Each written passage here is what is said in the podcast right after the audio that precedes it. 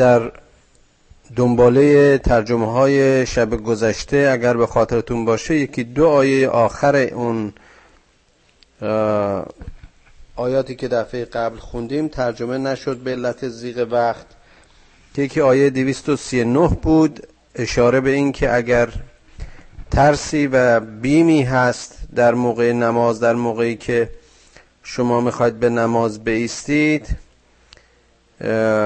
چه در حال پیاده و یا چه در حال سواره این اشاره به این است که خب به حال مسلمان های اون زمان در حالتی بودن که دشمن از هر گوشه در هر حال کمین می‌کرد برای اینکه به صف اونها حمله کنه و این ترس و وحشت همه جا و در هر عصر و زمانی ممکنه وجود داشته باشه. خدا بهشون میگه که باز هم در همون حالی که هستید به یاد خدا باشید و نمازتون رو و صلاتتون رو برقرار کنید و زمانی که امنیت میابید یعنی از اون شرایط خارج میشید باز هم به یاد خدا باشید و عبادات خودتون رو و یاد خدا رو همونطوری که به شما آموخته شده بود به جا بیارید. و آیه 240 درباره کسانی بود که فوت میشن و زنان اینها بایستی که برای حدود یک سال در خانه باشند در خانه بمانند و مخارج و به اصطلاح نفقه اون یک سال اونها داده بشه. البته اجباری نیست به اینکه اینها در خانه بمانند اگر چنانچه تصمیم گرفتن که از خونه ترک کنن و یا ازدواج بکنن اون دیگه تصمیمی است که خودشون می‌گیرن. البته این تصمیم باید به معروف باشه یعنی به خیر و ثواب باشه و خداوند صاحب عزت و صاحب حکمت است. وللمطلقات متاع بالمعروف حقا علی المتقین و نهایتا اینکه زنانی که طلاق داده شدن بایستی که هدیه‌ای و بخششی و سهمی برای اینها یک مرد مؤمن و مسلمان قائل باشه که این حق برای متقین رعایت شده است. کذالک یبین الله لکم آیاته لعلکم تعقلون. خداوند این چنین آیات خودشو واضح و مشخص بیان می‌کنه. برای اینکه شاید ما تعقل کنیم. و باز در مفهوم این تعقل و تفکر کردن که مرتب اشاره شده من بارها تذکر دادم. و حالا از آیه 243 علم تر الی الذین خرجوا من دیارهم و هم الوف حذر الموت باز ارز کردم به خاطر اینکه این آیات اغلب طولانی هستند من از ذکر مجدد اونها به خاطر صرف جویی در وقت و توضیح بیشتر خودداری می‌کنم و فقط برای ترجمه آیات به شماره آیات اشاره می‌کنم.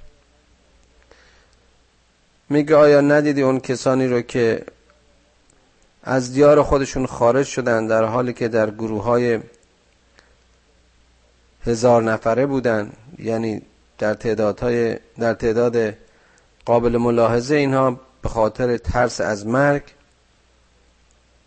خونشون و زندگیشون رو ترک کردن و ترک می‌کردن. فقال لهم الله موتو خدا بهشون گفت بمیرید. بعد اونها رو زنده کرد. خداوند صاحب فضل و بخشش و عنایت است بر مردم و بر مخلوق اما اکثر مردم این رو نمی‌دونن و شکر این نعمت رو نمی‌گذارن. البته اینکه این به کدام طایفه و کدام گروه اطلاق شده باز در تفاسیر مختلف مورد بحثه. وقتی قرآن رو می‌خونیم و یا در تاریخ ملل مطالعه می‌کنیم می‌بینیم که همیشه بودن از این گروه ها و طایفه هایی که این گونه مسیر رو طی کردن. بنابراین این فقط شامل حال یک گروه خاص نیست. به همین دلیل هم می‌بینیم که اینجا با اشاره الذین یعنی فاعلینی که مجهولن آیه بیان شده و در هر عصر و نسل این صادق است. و قاتلوا فی سبیل الله و علموا ان الله سمیع علیم بدونید که کارزارتون باید در راه خدا باشه. برای خدا قیام کنید و مبارزه کنید بدونید که او هر نجوایی رو میشنوه هر صدایی رو میشنوه. اون هم شنونده نجوای دل ماست و هم شنونده فریادهای ماست. من الذی یقرض الله قرضا حسنا باز اینجا بسیار بسیار آیه و اشاره زیبایی است که اون کسانی که در راه خدا قرض میدن یعنی از اون چیزی که خدا به عنوان وسیله در این زندگی در اختیارشون قرار داده بود باز هم در راه خدا اون رو مصرف کردن و هدیه کردن و در اختیار سایرین قرار دادن و به این وسیله صمیمیت و سنخیت خودشون رو با آفریدگار خودشون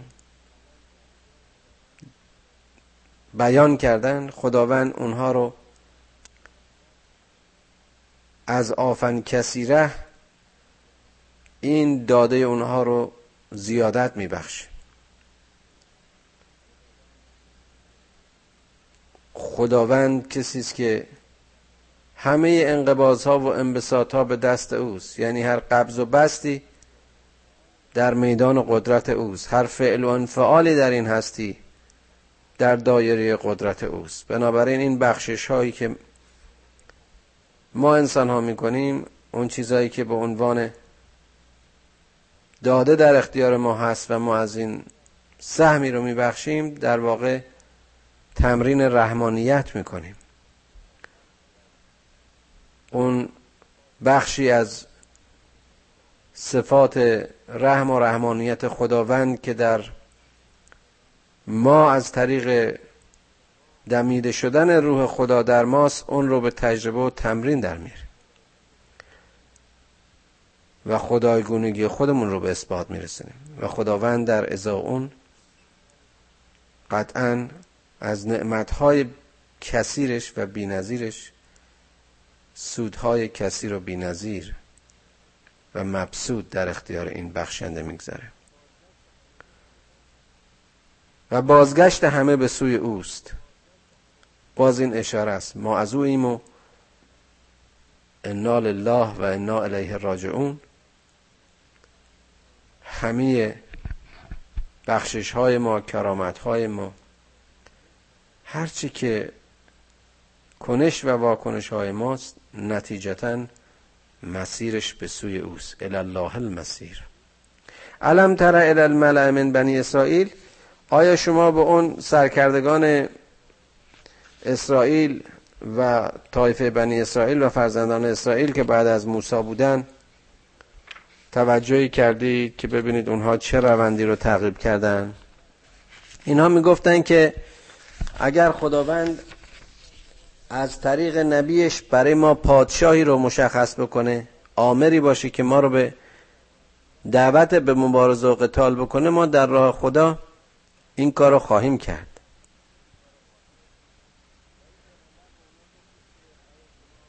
و این پیغمبر به اونا گفتش که آیا شما اگر چنین حکمی بر شما صادر بشه وسیان نمی کنید و سرباز نمی زنید و این رو قبول می کنید بدونه اینکه شانه از زیر بار خالی کنید. و اینها جواب دادن که چگونه ممکن است که ما این قتال و مبارزه رو نکنیم در حالی که ما رو از شهر و دیارمون و از ابن و بچه هامون به دور انداختن خارج کردن.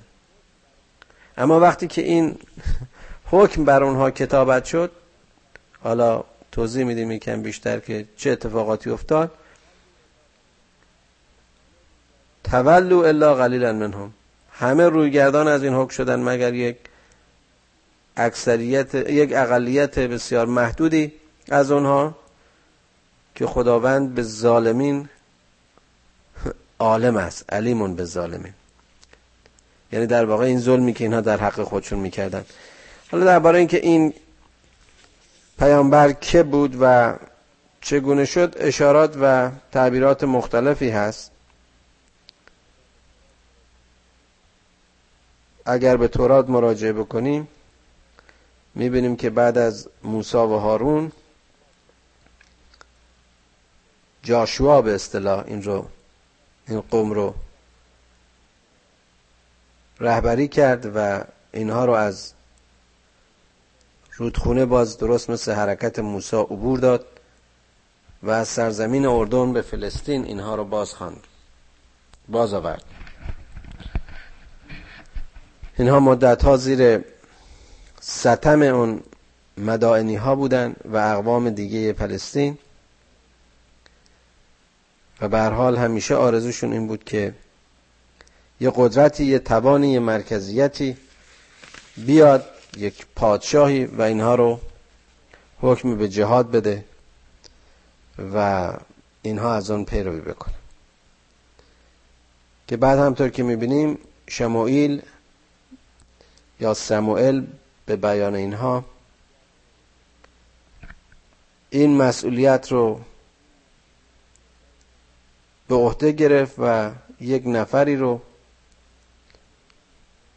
که بسیار ناشناخته بود از میان همین قوم و طایفه بنیامین که می‌بینیم داوود بود و بعدا همون حضرت داوود چه نقشی در میان این یهودیان داشت؟ یه چوپان فقیری بود که به این مسئولیت ام شد. و حالا توضیحات بیشتر رو درباره نحوه عمل داوود و نحوهی که بنی اسرائیل اون رو به اصطلاح نمیپذیرفتن و باز همون ایرادها و اشکالات بنی اسرائیل رو اینجا خداوند بیان می‌کنه مفصلا توضیح میده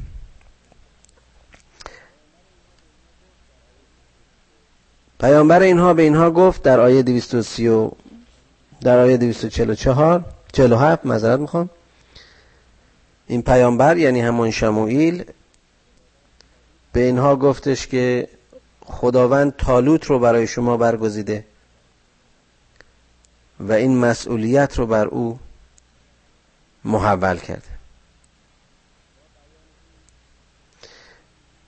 با بیان این مأموریت قوم یهود گفتن که این نمی‌تونه پادشاهی بر ما رو داشته باشه. ما خودمون به این امر محقتریم در حالی که این یه آدم فقیری است یا آدم به چیزی است قدرتی و ثروتی نداره. اما رسولشون گفت که خداوند گفتیم رسول فرمود که این برگزیده خداست و خود اون یاریش می‌کنه. قدرت جسمی و قدرت علمی رو از خدا کسب می‌کنه. و خداوند به هر کسی که بخواد هر نوع قدرتی رو تبزیز می‌کنه و اون قدرتش بینهایت و علمش بینهایته. باز هم در آیه 248 تکرار همین مفهوم که رسول اینها به اینها گفتش که از نشانه ها و علائم این نبی و آتوریتی و یا قدرت این تالود این است که تابوتی رو جعبه رو عرضه می‌کنه که در آن سکینتا من ربکم و بقیت ما ترک آل موسی و آل هارون. اون سکیوریتی و امنیتی که از طرف خداوند به شما تفویض میشه و آثاری از اون چی که خانواده موسی و هارون در زمان خودشون داشتن برای نشان آیت بودن در این تابوت و در این جعبه هست که این به وسیله ملائک هم میشه. در مجموعه این جعبه و یا تابوت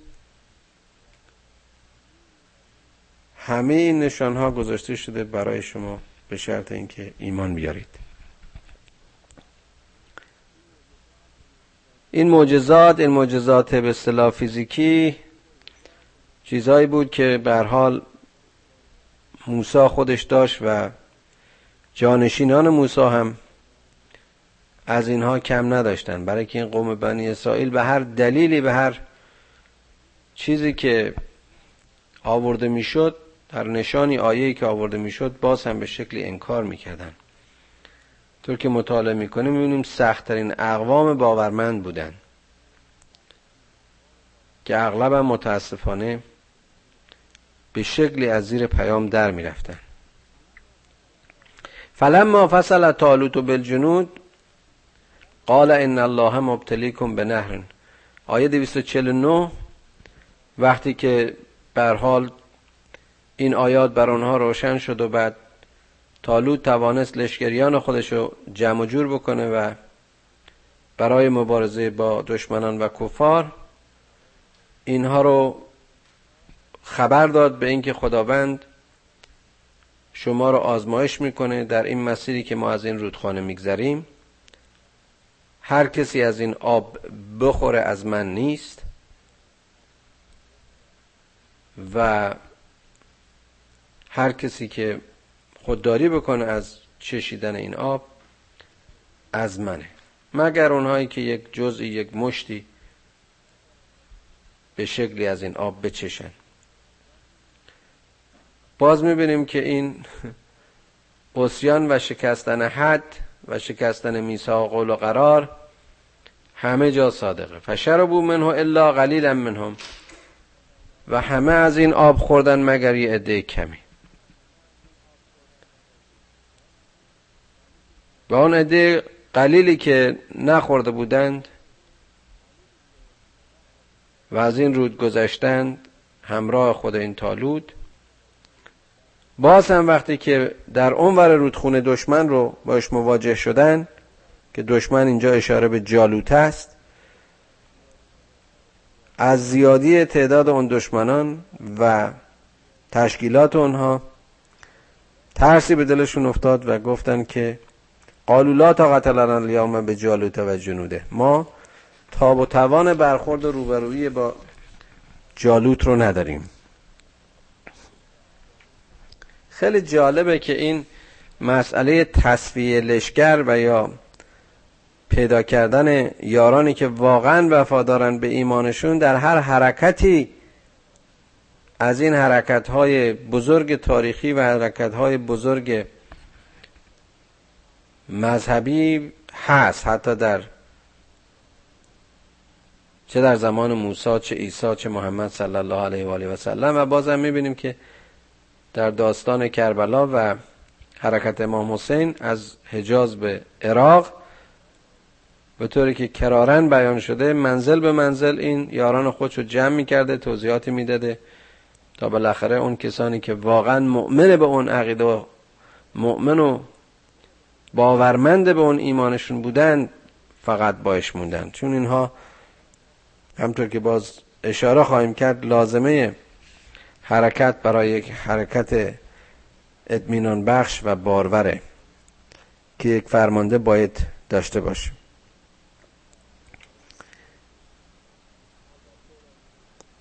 البته راجع به این که جالود کی بود و تالوت می‌بینیم که اینها ظاهرا و یا به شکلی که در اینجا بیان شده یکی برای کمک به بنی اسرائیل و یکی در قطب مخالف.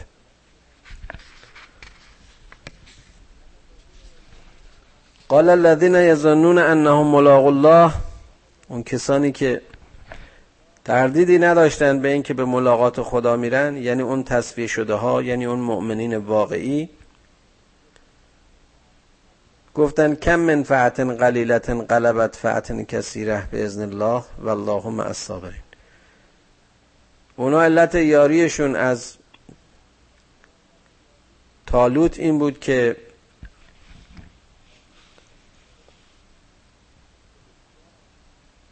چه بسیارند اون گروه های کوچکی که بر گروه های بزرگ به اذن خداوند به امر خداوند غلبه کردن. اینجا یک نکته بسیار بسیار دقیق و عمیقی رو اشاره می‌کنه و اون مسئله کیفیت و وابستگی و ایمان است و نه کمیت. یک اقلیتی که به خدا وصله و از سرچشمه خدایی که علا کل شیء قدیر است نیرو و قدرت می‌گیره. هرگز با یک کسیری که هیچ گونه ایمانی و هیچ گونه توانی جز به توانهای فیزیکیش نمیاندیشه و نداره قابل مقایسه نیست. والله مع الصابرین که خداوند با سب پیشگان است با اونها که توان مقاومتشون زیاده. وقتی که جالوت و سربازانش ظاهر شدن این مؤمنین دعا در دادن و ندا در دادن این آیه 250 ربنا افرق علینا صبرا و ثبت اقدامنا و انصرنا علی القوم الکافرین. خدایا به ما صبر عنایت کن. قدم های ما رو استوار کن و ما رو بر این کافرین یاری کن.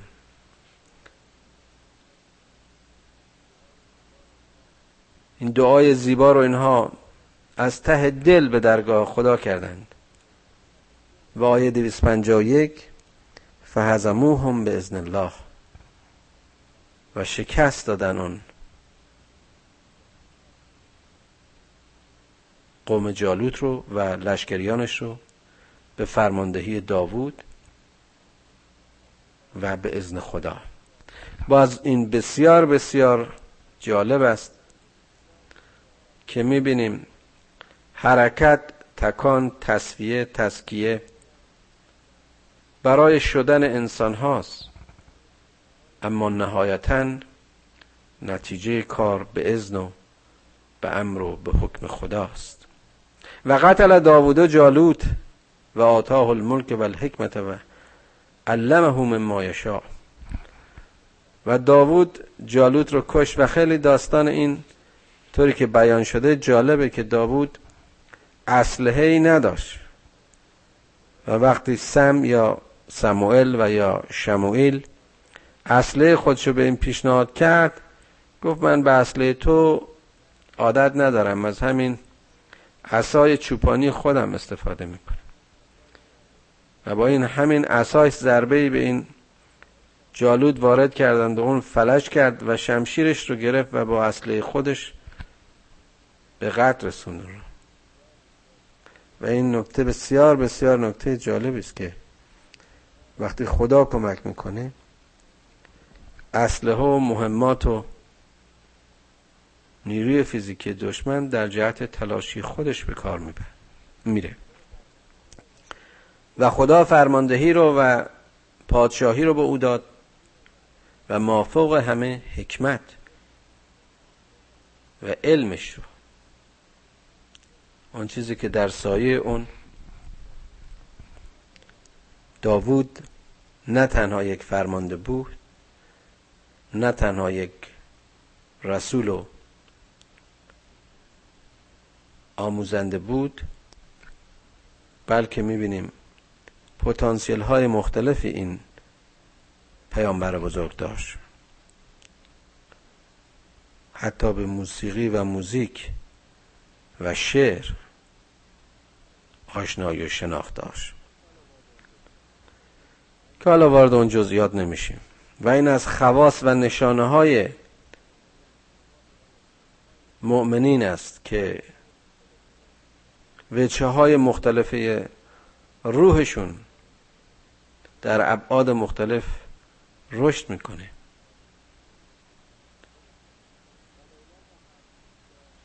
ولولا دفع الله الناس بعضهم به بعض لفسدت الارض ولكن الله ذو فضل علی العالمین. اگر خدا به این شکل و به این شیوه بعضی از این مردم رو به وسیله خودشون دفن نمی کرد زمین گرفتار فساد و تباهی می‌شد. اما خدا دارای فضل و بخشش و صاحب رحم و مروت بر این عالمیان است.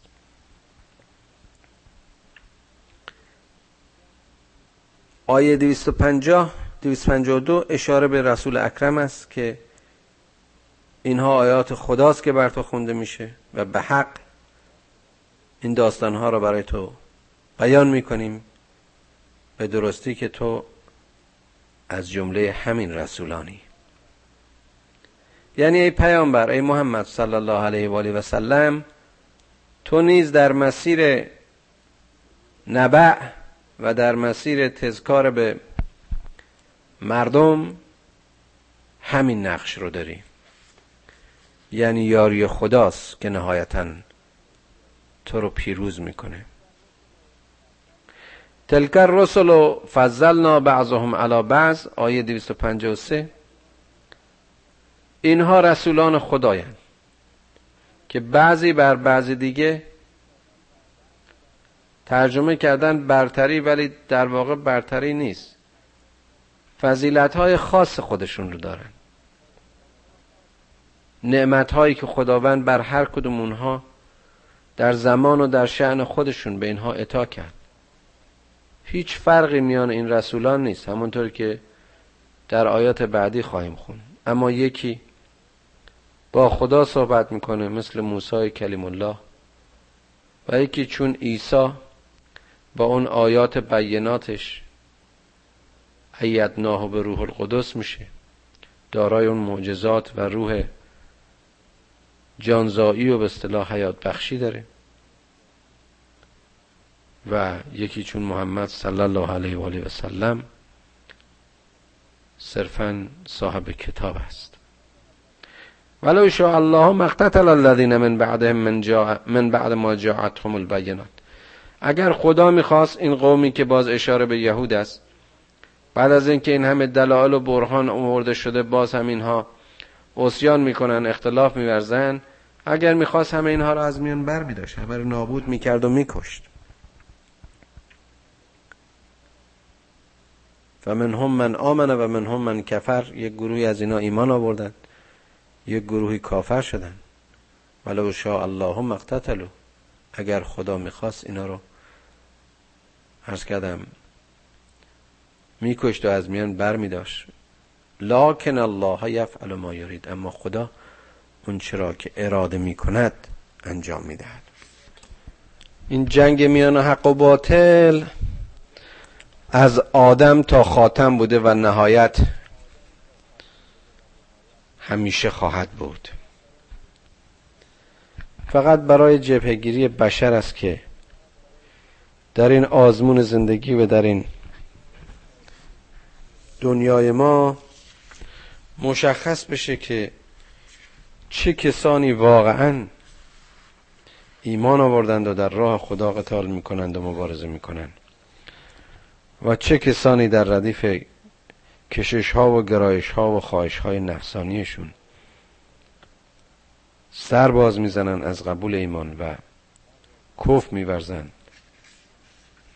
و نتیجهش در اولین مرحله ظلم به خودشون و موجودیتشون و رسالت و مسئولیتشون.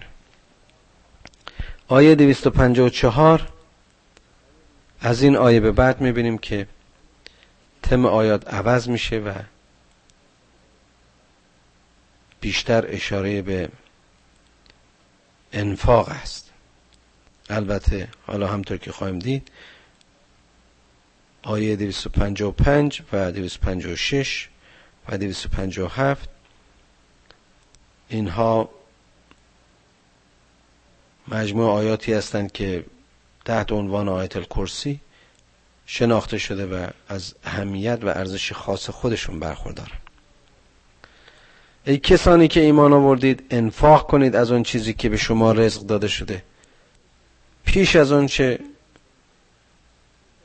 به روزی برسید که اشاره به روز قیامت است که در اون نه بیعی قابل انجامه نه معامله قابل انجامه نه دوستی و نه شفاعت هیچ چیز محل و مفهومی نداره. لا بیع فیه ولا خلت ولا شفاعه. و کافرون هم الظالمون. که کسانی که کف میورزن همونهایی هستند که ظالمند و ظلم نیز کردند و می‌کنند. روز قیامت روز پاداش است. در سوره قیامت مفصلا اشاره خواهیم کرد. اونجا دیگه فرصت عذر و بهانه و پارتی بازی و گناه خریدن و گناه فروشی نیست. الله لا اله الا هو هو الحی القیوم لا تأخذه سنة ولا نوم. خدا خدایی است یگانه زنده است بیدار و همیشگی. که نه او را خستگی نه خواب نه پیری هیچ کدام شامل نمیشه. خدایی که باید حرکت همه این موجودات متحرک در هستی رو زیر نظر داشته باشه و همه کنش های و واکنش های این پدیده ها رو شاهد و ناظر و بسیر باشه چگونه می‌تونه که قافل باشه به خواب بره یا پیر بشه و از میان بره. له ما فی السماوات و ما فی الارض. هرچه در این آسمان ها و زمین است از آن اوست. اگر واقعا کسی این رو درک بکنه و این تعلق هستی به آفریدگار رو بفهمه موجودیت این ذره وجودی خودش رو احساس بکنه اون وقت دچار کبر و غرور نمیشه.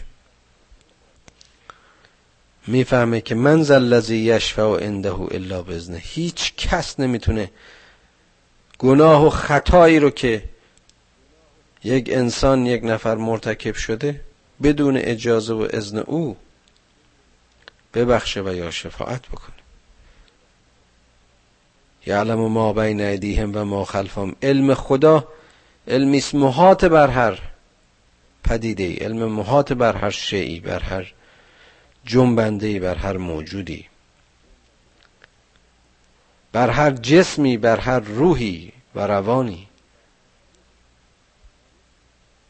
همه چیز رو او می‌داند که او خالق همه چیز است. عالم بر همه این پدیده هاست. ولا یحیطون به شیء من علمه باز هم به همان معنی است. الا به ما شاء وسع کرسی و السماوات و الارض. هرچه در این وسعت آسمان ها و زمین است هرچه هست در این هستی در وسعت و در حیطه علم خداوند است. ولا یعوده حفظ ما. حفظ و مراقبت و نگهداری این پدیده ها اون رو خسته نمی‌کنه. و این چقدر جالبه که در محافظت و مراقبت انرژی بیشتری مصرف میشه. اگر یک کسی فقط مراقب اوضاع خودش باشه و فقط خودش رو بپا یک جور و یک مرحله و یه مقدار انرژی مصرف کرده اما وقتی که باید مراقب سایرین هم باشه انرژی بهتر و بیشتری احتیاج داره. حالا خدایی که باید مراقب همه این پدیده های موجوده در هستی باشه. همه نیازها همه خواستها همه واکنشها همه خطاها همه ثوابها همه اون چرا که از این پدیده ها سر می‌زنه تحت نظر داشته باشه مدار این کهکشان ها و سیارات رو حرکت هاشون رو. واقعا انسانی اگر تعمق کنه و تفکر کنه اون وقت می‌فهمه که قدرت و عظمت خدا چیست. به همین دلیل هم می‌بینید که بلافاصله میگه و هو العلی العظیم. او از هر پدیده ای از هر چیزی در این هستی متعالی تر و با عظمت تر است. او مراقب همه این هستی است اگر کسی این همه عظمت رو درک کنه آیا اون وقت در درک این عظمت ها و قبول خداوندگاری این خدا تردید می‌کنه اکراه می‌کنه 256 لا اکراه فی زور و اجباری در قبول این دین به مفهوم همین. شناخت راه حق و راه خدا و مجموعه قوانین حاکم بر هستی. اینا آورده شده می‌خوای قبول کن می‌خوای قبول نکن. اینا وجود داره اینها در توست برای توست برای آسایش توی بشر. اینها برای تبیین رشد است از قی برای تعالی تو از درماندگی و گمراهی تو برای نشان دادن راه به تو. برای برداشتن مزاحمت ها از مسیر تو. کسی که به تاغوت کف ورزید یعنی هر چه زیر خداست انکار کرد و ایمان به خدا آورد و متمسک شد به اروت الوسقا به اون پایگاهی جایگاهی دستاندازی دستگیره ای که محکم است و با اطمینان لا انفسام لها لا انفسام لها شکستی خللی ترکی ترسی در اون نیست.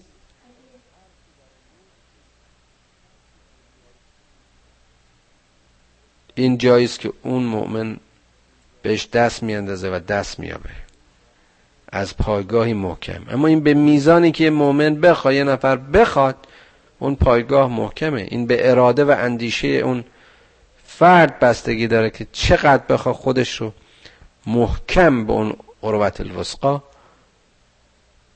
نزدیک کنه و یکی بشه و وصل بشه. والله سمیع علیم. خدا شنونده همه ناله ها و فریادها نجواها و علیم به همه پدیده ها و همه. اون چیزی که در این هستید. در حال حرکت و تسبیح است. اگر بشر این عظمت رو درک بکنید و این اطمینان رو به عروت الوسقا داشته باشه هرگز خودش رو جدا نمی‌خواد. جدا افتادن رو مرگ و نابودی و پوچی می‌دونه. الله ولی الذین آمنو. خدا دوست و سرور و یار و راهنمای این ایمان آورندگانه. که اونها را از ظلمت به نور میکشونه. اگه کسی با چشمه نور وست بود دیگه ظلمتی در مسیر و فکر و اندیشه او نیست. اما اونها که کف برزیدن اولیاشون تاغوته خدا رو ول می‌کنند و به هر چه زیر خداست متشبس میشن نتیجتا اینها چشمه های هدایت رو بر خودشون کور می‌کنن و از نور به ظلمات میگرایند. و حاصل این ظلمات گمگشتگی گناه و جهنم آتشی است که در او همیشه جاوید خواهد بود. آیه 258 میگه آیا ندیدی اون کسی رو که با ابراهیم احتجاج می‌کرد درباره اینکه خداوند اون چنین قدرتی رو و توانی رو و مسئولیتی رو به اون عنایت کرده. ابراهیم به اون میگفتش که خدای من کسی است که زنده می‌کند و میمیراند. اون شخصی که با ابراهیم احتجاج می‌کرد که حالا اشاره شده که یکی از شاهان اون زمان بود و یا شاید هم نمرود بود دو نفر رو در حضور اون یکی رو کش و یکی رو آزاد کرد به نشانه اینکه بگه قال انا اوهی و امید. اوهی و امید. منم که می‌کشم و زنده می‌کنم. ابراهیم این مردی که سمبل یک مسلمان بود یک انسان فطری که در اوج تسلیم بنیانگذار مذهب توحید شد گفتش فان الله یعتی به شمس من المشرق فعت بها من المغرب. خدا این خورشید رو از مشرق در میاره. حالا اگه تو راست میگی رو از مغرب. اون رو بتابان این آدم کشی که به حساب قدرت نیست. فبهت الذی کفر. اون کسی که در واقع همون فاعل مجهول که ارز کردم اینجا اشاره شده که احتمالا نمرود است. دوچار بهت شد این کافر. والله لا یهد القوم الظالمین که خدا ظالمین رو هدایت نمی‌کنه. و باز در یک داستان و مثال دیگری در 259 میگه آیا داستان اون مرد رو ندیدی که وقتی بر قریه عبور کردید که همه ویران و خراب شده و در هم ریخته و همه سقف ها از هم گسیخته؟ و به خودش گفتش که آیا خدا این قریه های ویران شده رو و این آدمایی که اینجا نابود شدن بار دیگه زنده می‌کنه؟ و خداوند اون رو برای صد سال میراند و بعد دوباره اون رو زنده کرد. ازش پرسید این مدت مکس تو و غیبت تو چقدر بود؟ گفت یک روز و یا چند روز. و خدا به اون گفت که خیر این صد سال تو غایب بودی. به تعامت نگاه کن به شرابت نگاه کن که کهنه نشدن. به اولاغت نگاه کن. که این باز داستان بسیار جالبی است. چطور میشه که این صد سال رفته باشد و وقتی که بیدار میشه شراب و طعامش و مرکبش همونها باشن واقعیتی رو اشاره می‌کنه که به حال این شراب و طعام و مرکب ها همیشه به شکلی هستند این انسان ها هستند که در مسیر این زندگی به این دنیا میاند و جوانند و کامل میشند و پیر میشند و میمیرند. اما نوع این مشروب ها نوع این اغذیه که اغلب بر حال همین گیاهان هستند و حیوانات اینا به شکلی هستند اینها همونن که هستند این زمان است که بر سر این بشر میگذرد و یا بشر است که از مسیر این زمان حرکت می کند که اگر بشری مؤمن باشد لحظه هاشو پوچ و بیهوده تلف نمی کند و در مسیر رشد و قبول ایمان رشد می‌کنه متعالی میشه. و در این سرات تقرب الله و مسیر تقرب الله تکامل پیدا می‌کنه متعالی میشه. و الا خواب چه صد سال چه یک شب. یومن و بعض یوم یک روز یا چند روز یا صد سال یا هزار سال. کسی که همیشه خواب است سن شراب و تعام و نوع اولاغ و مرکبش فرقی نمی‌کنه. ولنجعلک آیتا للناس. این داستان رو نشانه و نموداری و ذکری برای این مردم قرار دادیم. وانظر الى الازام کیف ننشزها ثم نکسوها لحما. نکسوها لحما. به این چگونگی رشد استخوانها گوش گرفتن اطرافش به اینا نگاه کن که ببین ما چجور اینا رو رشد میدیم چجور میپوشونیمشون زمانی که این آیات و اشارات رو برای این شخص خداوند تبیین کرد قال اعلم ان الله علی کل شیء قدیر. گفت حالا می‌دونم که خداوند بر هر چیزی قادر و توان است. و حالا می‌بینیم که در آیه 260 داستانی بسیار زیباتر و حساستر از زبان ابراهیم. در همین